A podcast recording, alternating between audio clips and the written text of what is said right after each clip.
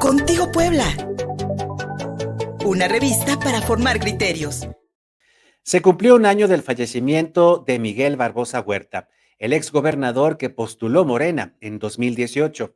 El 13 de diciembre de 2022, un helicóptero partió del Hospital de Traumatología y Ortopedia rumbo a la Ciudad de México. En él viajaba Miguel Barbosa después de sufrir un infarto derivado de varios años de lucha contra la, la diabetes que antes le cobró la amputación de una pierna y la vista. Miguel Barbosa llegó a la gubernatura de Puebla al ganar la elección extraordinaria del 2 de junio del 2019, después de la trágica muerte de Marta Erika Alonso y Rafael Moreno Valle.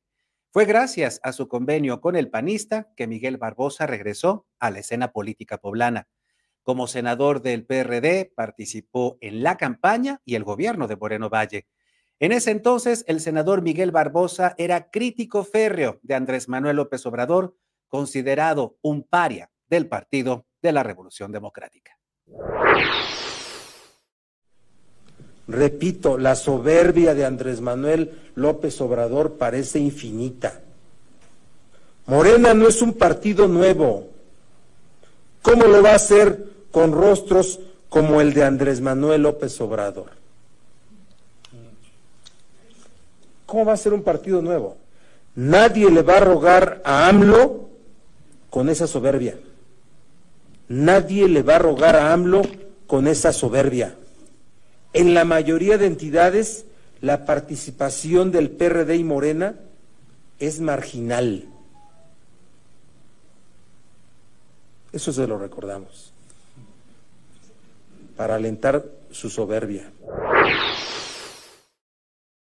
Un par de años después, todo cambió. Miguel Barbosa rompió su pacto político con Rafael Moreno Valle y se lanzó a los, los brazos abiertos de Andrés Manuel López Obrador para conseguir su sueño más anhelado, la gobernatura de Puebla. El sistema político mexicano y su establishment han decidido cerrar filas para parar a Andrés Manuel López Obrador. Su propósito es impedir de cualquier forma que gane la presidencia de la República en el 2018. Que si hoy fueran las elecciones, el ganador sería López Obrador. No, no, no, no. Yo mantengo mi posición en el PRD y ahí la ruta es pedirle al PRD una definición a favor de, de AMLO ¿Y no teme la expulsión del partido o que le quiten la coordinación? No, mira, yo tengo claro, no, y a mí ya les dije que este, por lo menos la, el pie, la pierna derecha no me tiembla. ¿sí?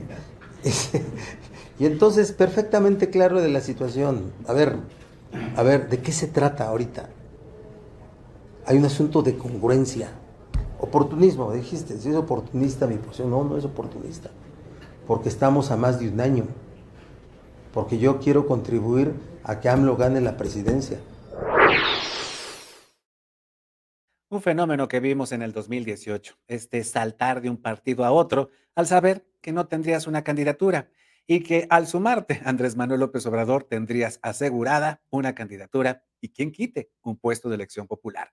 Sin embargo, la ola morenista del 2018 fue insuficiente para llevar a Miguel Barbosa a la gobernatura de Puebla, quien perdió las elecciones de ese año.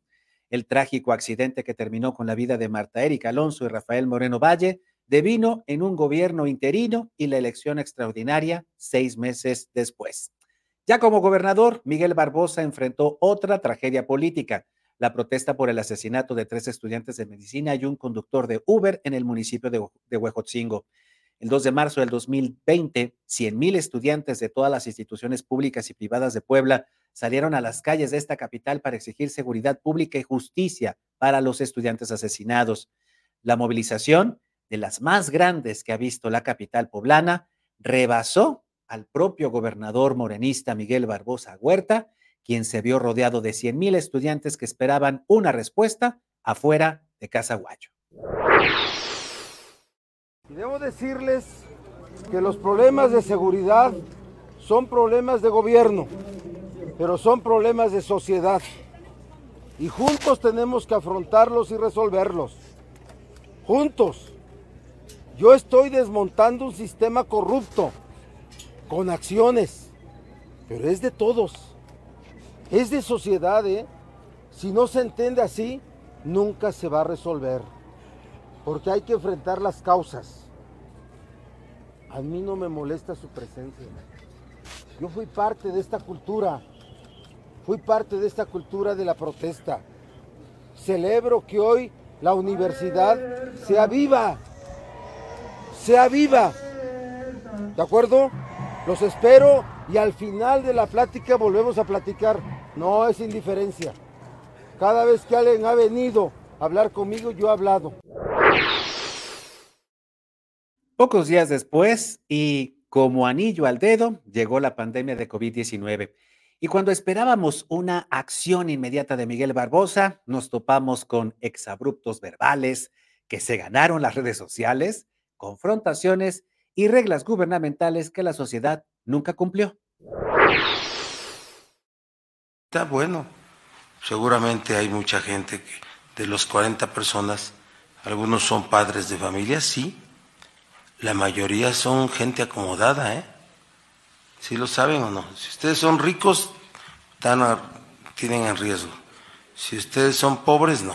Los pobres estamos, tenemos, estamos inmunes. Entonces yo les propondría que quien tuvo coronavirus, pues sí, con todas las restricciones, continúe con los cuidados. Con los cuidados, su caldo de pollo con cebollita y chile bien picoso de que le pega a los ricos y no a los pobres, ni que se cura con mole de guajolote. Ya hablando en serio, ¿cómo ve la situación? Esto de que vamos bajando, vamos, no tiene ningún asidero científico.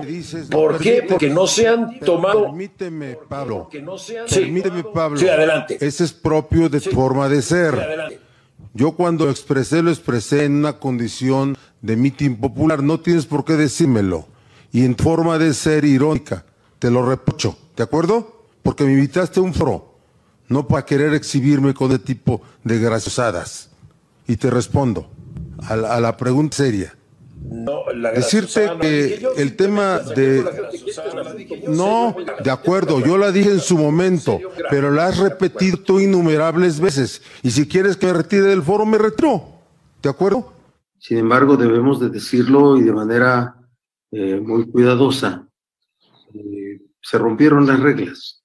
Se rompieron las reglas y no hubo manera de poder restablecerlas con un comportamiento social que ayudara para ello.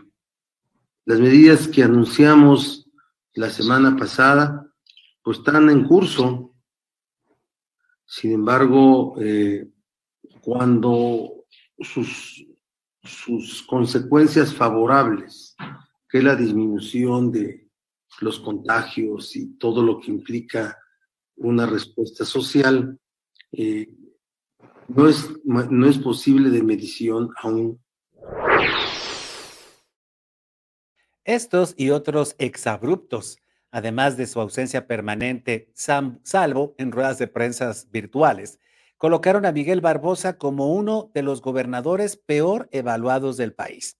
Durante sus tres años de gobierno, Miguel Barbosa se mantuvo en el ranking de los cinco mandatarios con peores calificaciones por su desempeño. Subía y bajaba, pero se mantenía en las últimas posiciones. Por ejemplo, en diciembre del 2020, cuando su rostro aparecía como un mandatario estatal reprobado e impopular. Y a un año de su partida, Miguel Barbosa también es recordado como uno de los mayores persecutores políticos en la historia del Estado de Puebla. Ahí están las recientes declaraciones de Guillermo Arechiga, el exsecretario de Movilidad y Transporte, quien enfrentó un proceso, judicial en la cárcel, y el exdiputado local José Juan Espinosa, quien acaba de retornar de su autoexilio de Puebla y del país. Además, la expresidenta municipal Claudia Rivera Vivanco, quien acusó a Miguel Barbosa de orquestar una campaña mediática en su contra. Y a ninguna otra administración o presidente o presidenta municipal aquí en el estado le había tocado tener que ponerle un alto a la imposición de perfiles que estaban vinculados con Genaro García Luna y que querían, quería el exgobernador imponerme la seguridad municipal. fue una decisión compleja, porque además el exgobernador Barbosa era un compañero que había llegado a las filas de Morena. Recientemente. No te fue fácil esa relación, sí, también lo sabemos. Y algunos pensaban, es que no se pudo poner de acuerdo, es decir, como si no hubiera tenido yo la capacidad de ponerme de acuerdo. Y no fue así, compañeras y compañeros. Lo que yo tenía claro es que si estos perfiles que ya nos habían informado al gobernador y a mí, que estaban siendo investigados por vínculos con Genaro García Luna, mi obligación era cumplir con mi deber, no pueden estar en la cuarta transformación. ¿Qué me gané? Pues que se enojara, porque además me decían, oye, Claudia, es que a un gobernador no se le dice que no. Él mismo, ¿no? Me dijo, ¿qué te crees? ¿Cómo es posible? Y entonces vino una guerra mediática muy fuerte. Muy fuerte, sí, muy, fuerte. Sí. Me dijiste, te tocó enfrentar procesos eh, legales. Sí, nada más y nada menos 121 procedimientos judiciales. Válgame esto. Los he ido ganando todos porque me dijiste, oye, tenemos que terminaste y no te fuiste, no te fugaste, no te desapareciste, te quedaste y seguiste dando la cara y he seguido y seguiré dando la cara. De hecho, a lo mejor los que vean esta transmisión han escuchado o han visto en alguna red social expresiones como no hizo nada, no hizo nada. él no hizo nada fue una campaña. Él no hizo nada y él no sabe gobernar. Fueron campañas que fueron organizadas. O sea, se dan cuenta porque se vuelve sistemática la respuesta, porque esa es la manera en la que quería que se quedara impregnado. Entonces, bueno, resta, compite contra todo eso, se vuelve muy complicado. El último día de febrero del año pasado, inició uno de los momentos más difíciles de mi vida y habría de terminar solo 367 días después. Era una arbitrariedad anunciada. A pesar de las difamaciones e intimidaciones, no intenté escapar. No pudieron acusarme de robarme un solo peso.